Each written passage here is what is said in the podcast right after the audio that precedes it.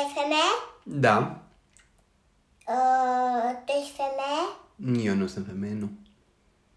Eu sunt femeie? Și tu ești femeie, da. Sunt fată, cum să fiu femeie?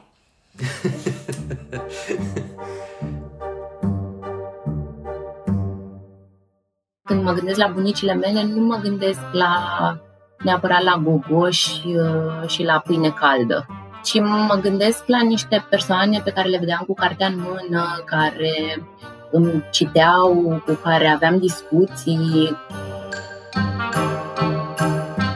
Modelele mele de cum mi-ar fi plăcut mie să fiu ca femeie, sincer, cred că s-au născut din videoclipuri rock. pițipoace, pițipoance blonde care ies cu solistul și merg pe motocicletă. Dacă ai spus pă și dă, pentru mine s-a terminat orice, adică acolo s-a terminat feminitatea, știi?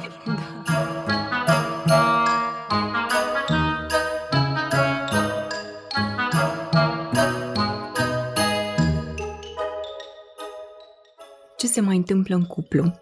Nu în concediu, în ce vedem în social media sau când ne lăsăm copiii la bunici, ci acasă, într-o zi obișnuită de miercuri de care poate nu o să ne mai aducem aminte peste 5 ani. Sunt Anca Blaga, iar acesta este Doi, un podcast care pune în context psihologic poveștile din relații despre care nu prea vorbim.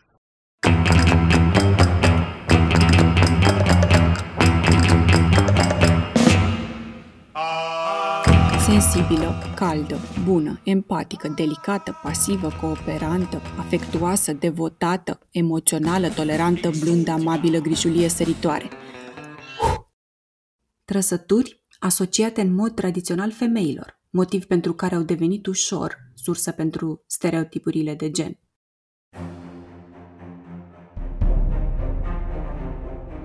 Când vedem o femeie asertivă și în control, spunem că este bossy, că nu mai e feminină. În schimb, atunci când vedem un bărbat că plânge sau că este grijuliu, spunem despre el că este slab. Trăim vremuri în care ne străduim să înțelegem că trăsăturile feminine nu sunt asociate exclusiv cu femeile, la fel cum cele masculine nu sunt asociate doar cu bărbații. Un bărbat poate avea și trăsături feminine, la fel cum o femeie poate integra și trăsături masculine. Episodul de astăzi este despre cum trăiesc femeile cu trăsăturile lor feminine.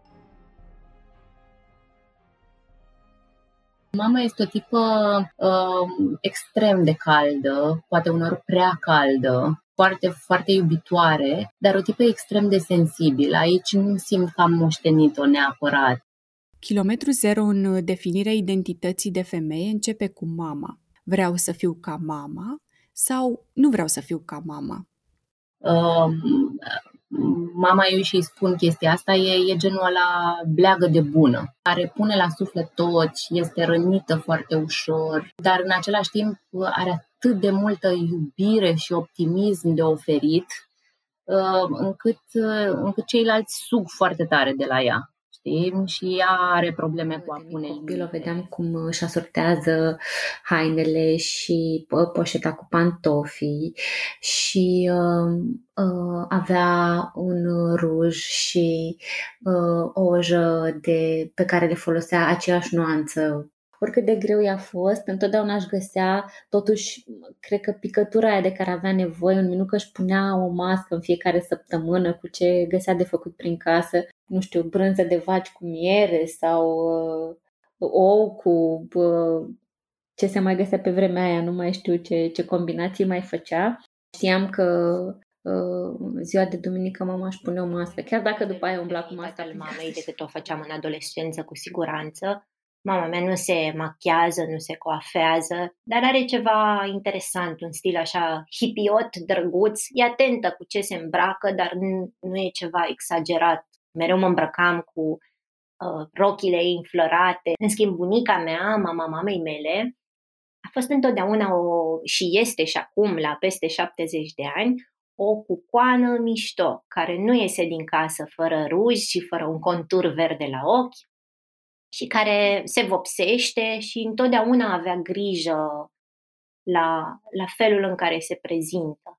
Era și directoare de tipografie, avea grijă și de fica ei mai mică și de mine ca nepoată și de bunică, mi-o gătea, mergea la serviciu, mergea la piață și întotdeauna mi-amintesc vânzătorii din piață cum o salutau, cum o priveau, că e o prezență plăcută. Când mă gândesc la bunicile mele, nu mă gândesc la neapărat la gogoș uh, și la pâine caldă. Mă gândesc la niște persoane pe care le vedeam cu cartea în mână, care îmi citeau, cu care aveam discuții, cu care puteam să mă duc să vorbesc despre, nu știu, o problemă pe care am avut-o la școală și ele să mă ajute. Le-am simțit prezente.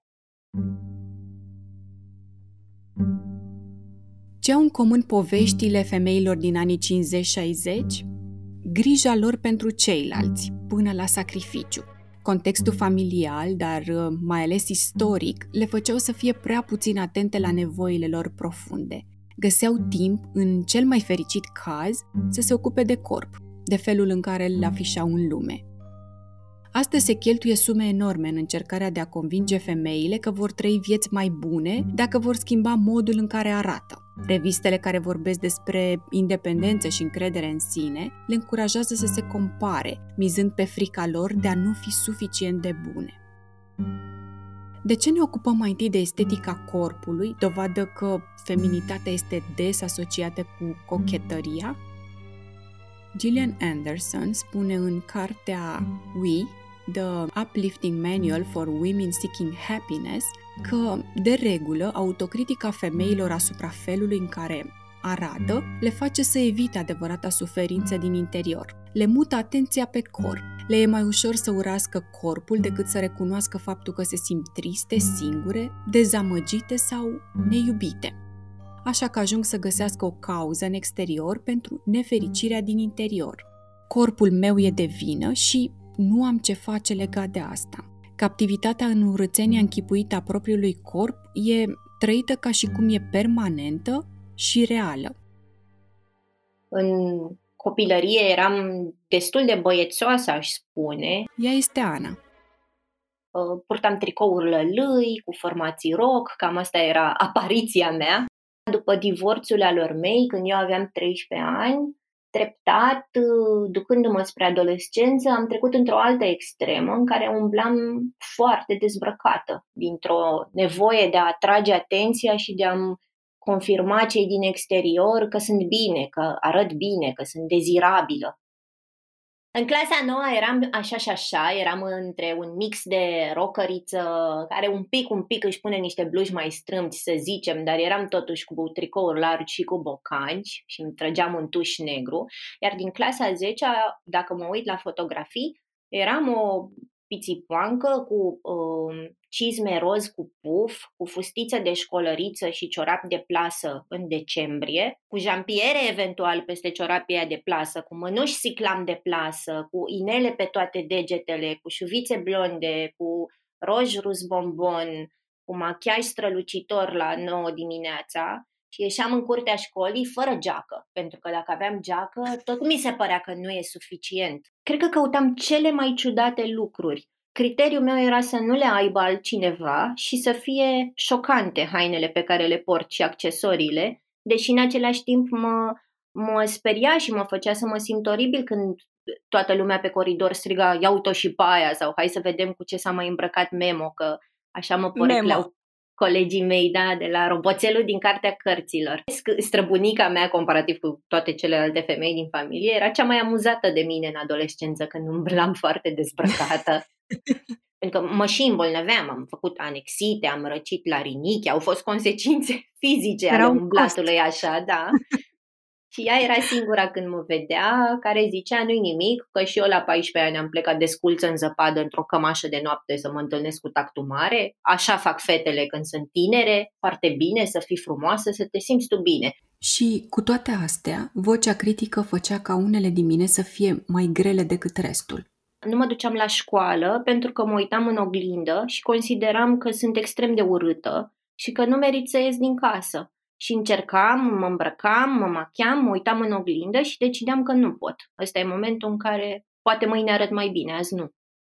Atunci când trăim o experiență foarte dureroasă, psihicul nostru o separă de restul experiențelor, ceea ce în psihologie se numește disociere. Cu alte cuvinte, rana emoțională este împinsă în inconștient, izolată, negată și ăsta este felul prin care psihicul nostru se protejează de durere.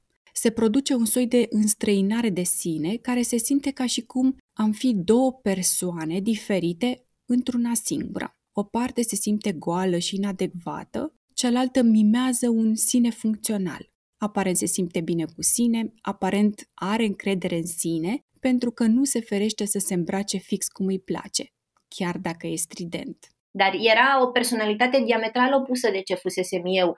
Un copil cu minte, un copil care nu atrăgea atenția, un copil retras, fără gașcă de prieteni. La liceu am explodat toate lucrurile astea și mi-am dorit tot.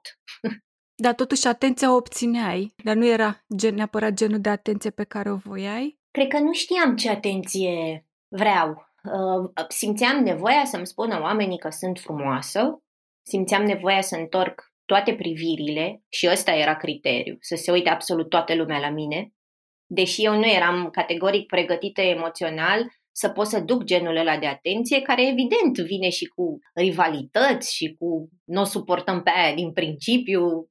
Îmi dau seama că dacă aș vedea acum pe cineva care ar apărea așa, m-aș întreba de ce te interesează atât de tare să atragi atenția tuturor?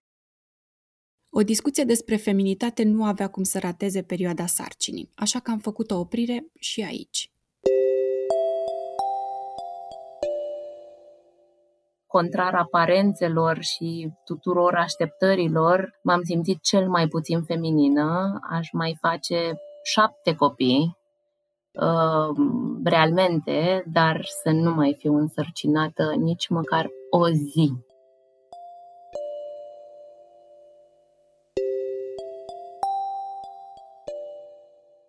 m-am simțit atât de nefeminină și parcă nu eram eu și nu-mi plăcea de mine și ah, cumplit a fost. Nu, eu nu mai știam cum, cum e să-ți fie bine, știi? Să nu fie greață non-stop. Până la 25-26 de kilograme în plus puse la amândouă sarcinile, deși nu pot să zic că am abuzat în vreun fel, și nu știu, până la imposibilitatea aia de a-ți mai face tu rutinele tale, știi, din cauza că ești o minge care se învârte și pe care nu mai stă nimic și care are ochii bulbucați și ieșiți. În general, cred că atunci când vorbim despre feminitate, majoritatea ne gândim la appearance-ul ăsta de care zici, la cât de aranjat ești și uh, cred că treaba asta devine și cu atât mai frustrant cu cât, în general, maternitatea uh, e asociată așa cu un soi de delăsare. Uh, pentru că intri în rolul ăsta aproape fuzional sau tendința e mai degrabă de a intra în rol aproape fuzional și te lași la o parte Știi cum e aici? Eu am o abordare foarte matematică pe subiectul ăsta. În momentul când devine dureroasă această delăsare, din motive, poate să fie ce nu știu, că nu te mai vrea soțul, că nu știu, te-au dat afară de la serviciu, că prietenii de tine, habar n-am, depinde ce e dureros pentru tine, sau efectiv faptul că nu te mai poți suferi tu când te vezi în oglindă uh, și e ahaul ăla extrem de dureros, Uh, atunci începe și schimbarea. Până atunci, mm, eu nu conectez foarte tare cu vai ce tristă sunt. Mm-hmm. Că ar fi niște beneficii, practic. Exact, zic, adică că rămâi... e clar că, exact, e clar că nu te doare atât de tare încât, uh, știi, tot corpul și toată mintea se mobilizează atunci, cum să spun, energetic mm-hmm. să facă ceva în momentul durerii. Pentru mine, exemplul ăsta cu doctorul e cel mai relevant. Mă, am o zi da. din aia super plină. Păi dacă fac o criză de apendicită, mă duc ah. de urgență la doctor și pierd și trei ore. Foarte greu, eu credeam că am, că am depășit cumva etapele alea din liceu cu nu pot să ies din casă pentru că sunt urâtă.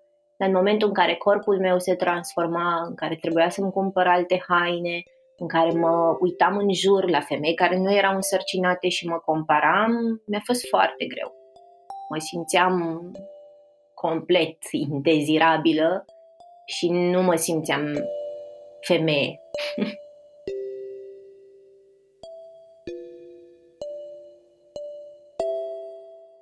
și atunci singurul element de veselie erau colanții colorați pe care mi comandam noaptea când o alăptam pe Alice.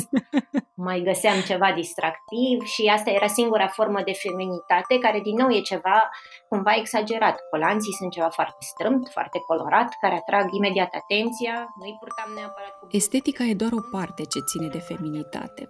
Sunt și altele despre care vorbim puțin spre deloc.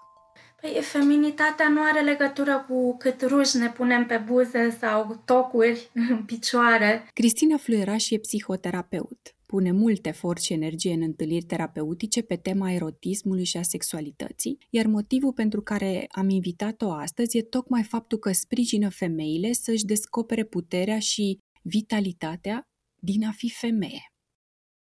Eu cred că are legătură cu a ne simți bine în pielea proprie, Efectiv, inclusiv cu kilogramele în plus, uh, care, da, asta este, apar. Pentru multe dintre noi apar după ce naștem, cel puțin o perioadă.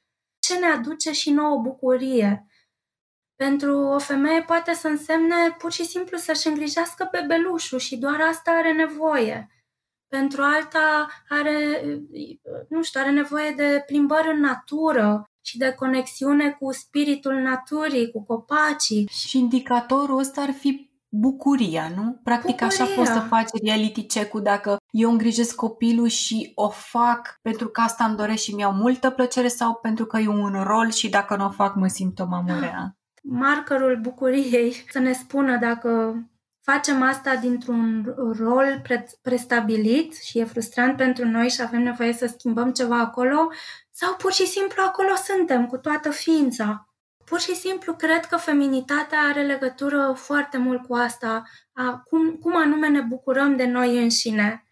Pur și simplu ai nevoie să descoperi ce fel de femeie ești, ce tip de energie uh, feminină ai. Je suis dans la vie comme dans mes rêves. Et quand je crève, je suis le cri De qui me croit ou qui me prie. Je suis comme ça dans la vie. Je renie jusqu'à mon sang Et je ne sens plus qui je suis. Il n'y a plus d'innocent. J'aimerais dire que je sais ma route Et que je ne doute que quand j'ai bu Multe femei încearcă să fie la fel de bune ca bărbații, iar asta este o ofensă asupra naturilor feminine, spune Maureen Murdoch în cartea sa The Heroine's Journey. Ele ajung să se definească în termen de deficit, ce nu au sau ce nu au realizat încă, așa că ajung ușor să se devalorizeze pe ele însele. Ceea ce mă face să mă întreb dacă nu cumva tocmai inadecvarea asta față de bărbați le face pe femei să meargă în terapie.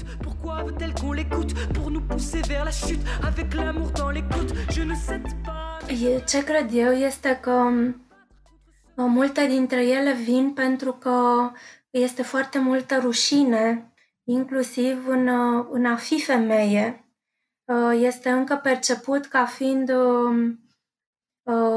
nu știu, o poziție ușor inferioară poziției de a fi bărbat și multe femei pur și simplu cred că au nevoie de suport în a se descoperi pe ele ca femei, Uh, ca femei dincolo de prejudecăți, pentru că există anumite reprezentări culturale despre ce e ok să facă o femeie, cum e ok să fie o femeie uh, și foarte multe femei practic nu au avut un exemplu pozitiv din partea mamelor, bunicelor și așa mai departe, multor generații de femei din spate.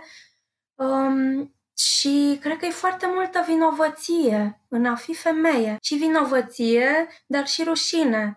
Vinovăție în sensul de vinovăție pentru ce fac femeile și cu multe reprezentări despre uh, asta nu este feminin și asta nu este ok să fac pentru că sunt femeie, dar și rușine că nu sunt ok așa cum sunt. De exemplu, nu sunt, uh, eu nu sunt feminină pentru că sunt mentală. Sunt mentală, gândesc, uh, îmi place să analizez lucruri, deci nu sunt suficient de femeie sau de feminină. Uh, și asta mi se pare o eroare pentru că uh, judecata ține de capacitatea noastră de a fi oameni, ține de umanitate și nu de a fi femeie sau bărbat. Je préfère être un traître ce matin. Il fait beau et je signe avec mes doigts. Le sang d'hier qui sèche vivra à travers moi. Et toi, nous irons danser. Tot Cristina spune că femeile se simt vinovate pentru că le place munca lor și pentru că pun energie în ea, se consideră masculine ca o disociere. Femeile simt și bărbații gândesc. Gândesc. Mm-hmm. Ceea ce este de fapt o lipsă de updatare a societății din anii 50 încoace, de exemplu, când femeia, în anii 50, femeia încă avea un rol foarte clar stabilit, prestabilit de societate în a fi casnică și a crește copiii, nu?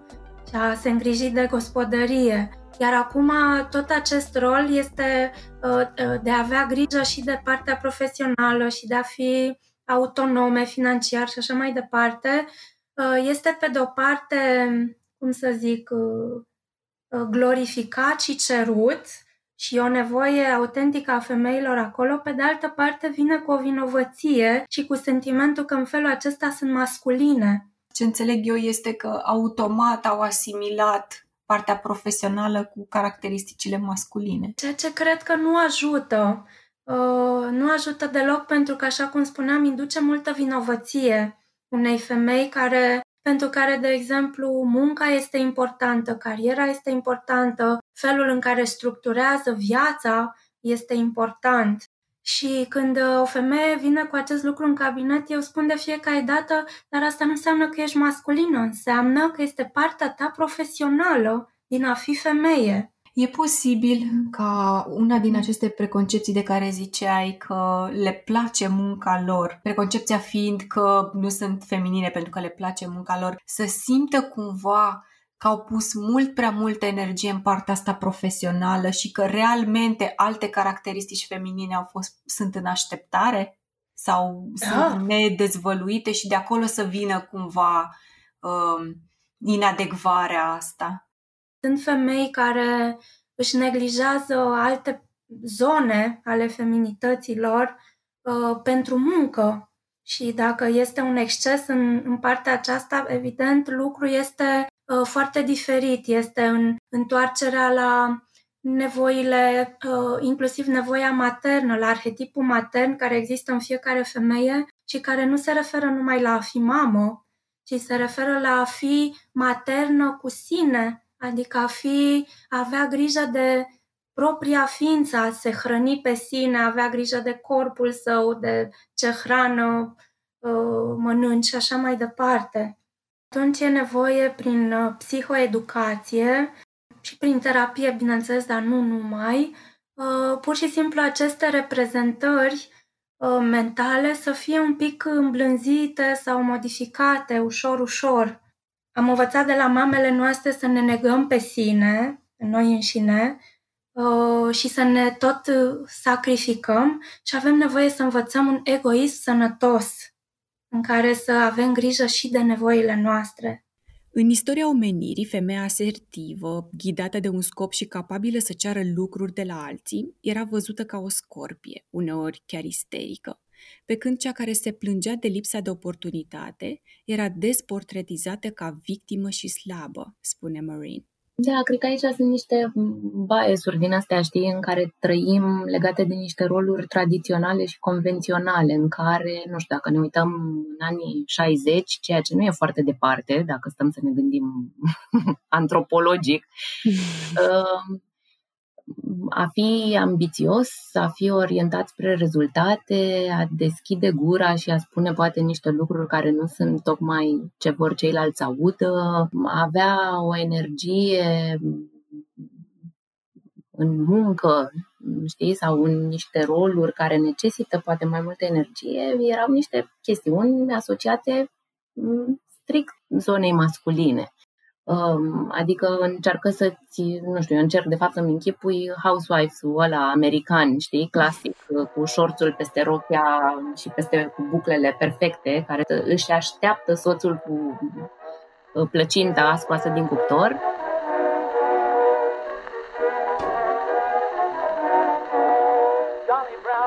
Vreau de crezut că mm, ar fi putut fi acceptată de societate, știi, ca fiind ambițioasă, dorindu-și, știi, să mute munții din loc. Mm, și cred că cumva încă nu s-a, nu s-a eradicat din gena noastră.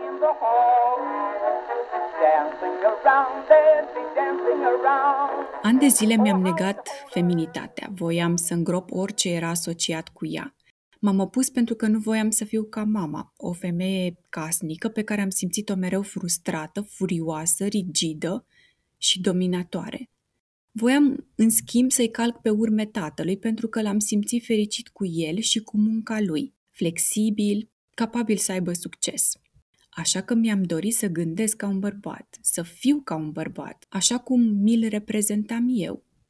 Am început să fiu competitivă, am învățat regulile jocurilor de putere și cum să domin într-o lume croită parcă după regulile bărbaților. Dar n-am învățat cum să mă relaxez, cum să am grijă de mine, cum să mă bucur de viață. Prietenii îmi spun că sunt workaholică, iar eu le răspund că nu mă pot abține pur și simplu, așa se învârt rotițele în sistemul meu. Mi-am setat un standard în care lucrurile au valoare doar dacă sunt concrete, cuantificabile și trebuie să muncesc mult pentru ele. Fragment din The Heroine's Journey de Maureen Murdoch. Fetițele se uită la mama lor. De acolo și-au reperele despre ce înseamnă să fii femeie, tot Maureen spune că dacă își percep mama ca fiind lipsită de putere, nefericită în propriul rol, incapabilă să aibă grijă de propria viață, ajung să simtă a fi femeie ca pe o umilință. Adulte fiind își fac cel din a nu semăna cu ele, își neagă caracteristicile de femeie și vor căuta permanent accesul la putere, într-o formă sau alta, cu costul sacrificării altor nevoi vor valoriza mai mult masculinul din viețile lor pentru că îl vor asocia mai mult cu independența și cu succesul. Altele, în schimb, vor fi exact ca mamele lor, mamele chinuite, așa că se face un soi de lapșa transgenerațională, vor continua să fie oarbe la propriile nevoi, se vor sacrifica pentru ceilalți cu prețul lipsei de grijă față de propria persoană. O vor face dintr-o loialitate față de propria mamă. Vreau să primesc iubire și acceptare de la mama, așa că inconștient o să-i semăn. Tu, practic, ajungi să plătești un soi de tribut, mm-hmm. rămânând ca mama, perpetuând uh, tiparul ăsta de relaționare cu ceilalți, tributul este propria nefericire. Apoi, ca să faci shiftul și să, și să te reîntorci spre nevoile tale, se întâmplă cumva că trebuie să-ți asumi un soi de doliu, de separare, așa de, de da. mama în felul în care ți-o reprezinți tu uh, din perspectiva de copil?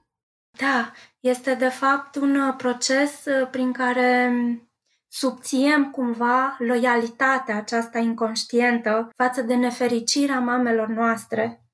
Da, din papucii de adult de data asta, că asta uităm, ne raportăm ca și cum suntem încă mici. Și asta uh, se poate face în multe feluri, prin uh, în, în terapie se poate face, de exemplu, prin uh, ce vrei să iei cu tine, ce vrei să lași cu mama ta, ce iei cu tine, uh, prin uh, tot felul de jocuri de rol, prin care să spui lucrurile și să iei o, o distanță sănătoasă față de trecut. Uneori poate fi dificil să recunoaștem și să vorbim deschis despre faptul că ne-am simțit rănite de proprii părinți când eram mici mai ales de mama. E ca și cum dacă facem asta, nu mai suntem copii buni sau recunoscători pentru lucrurile bune pe care le-au făcut pentru noi.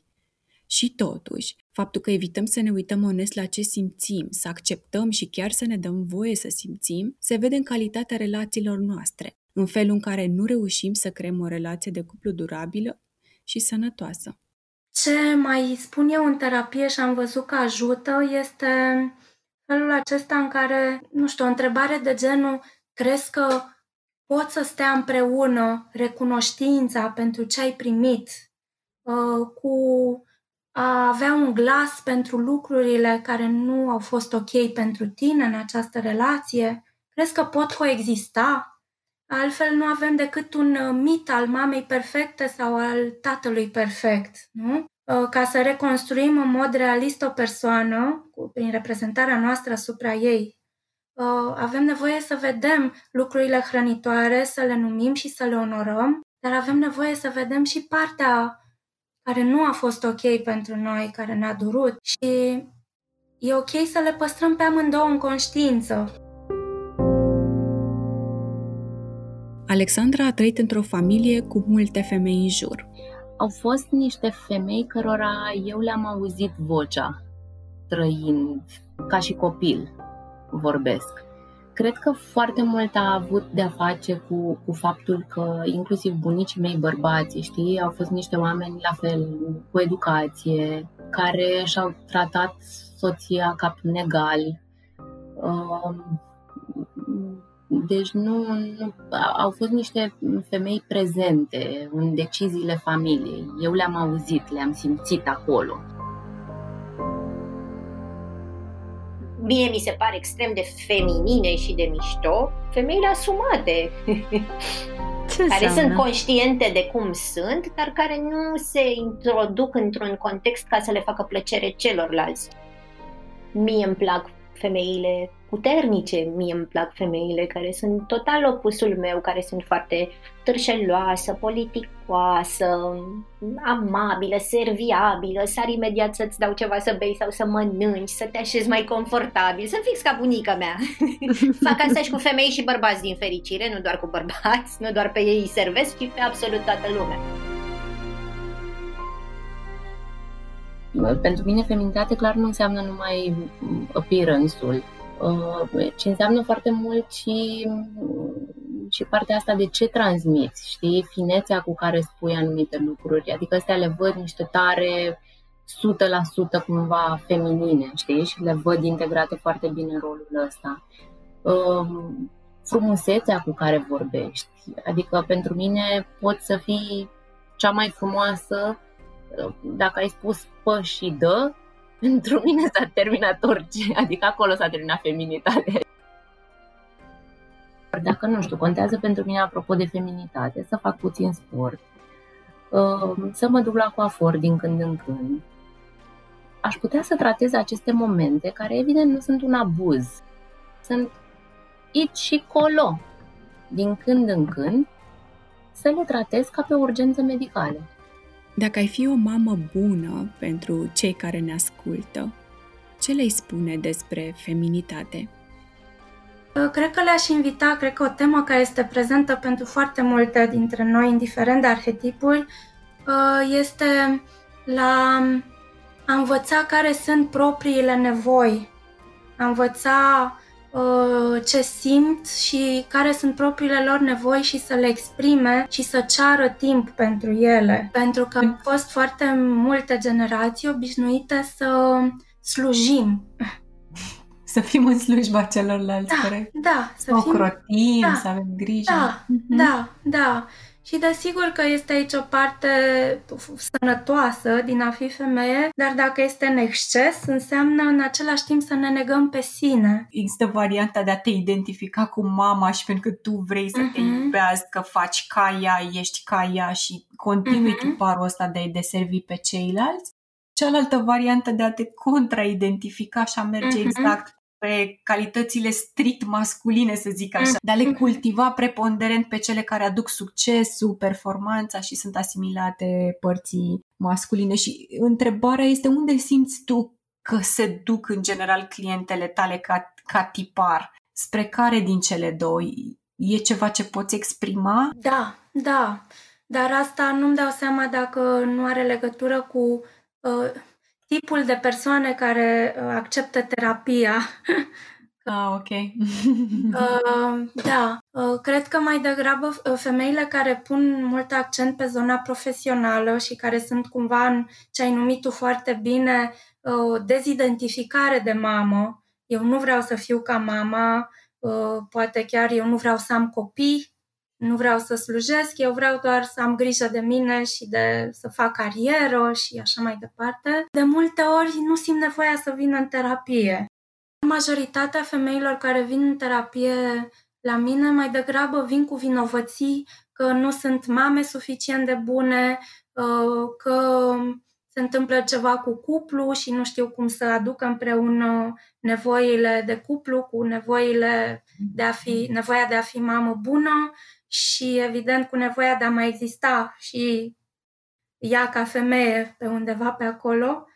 Uh, deci vin mai degrabă cu, uh, printr-un rol de identificare cu mama și mai degrabă într-un rol de identificare cu acest uh, exemplu de sacrificiu, de autosacrificiu.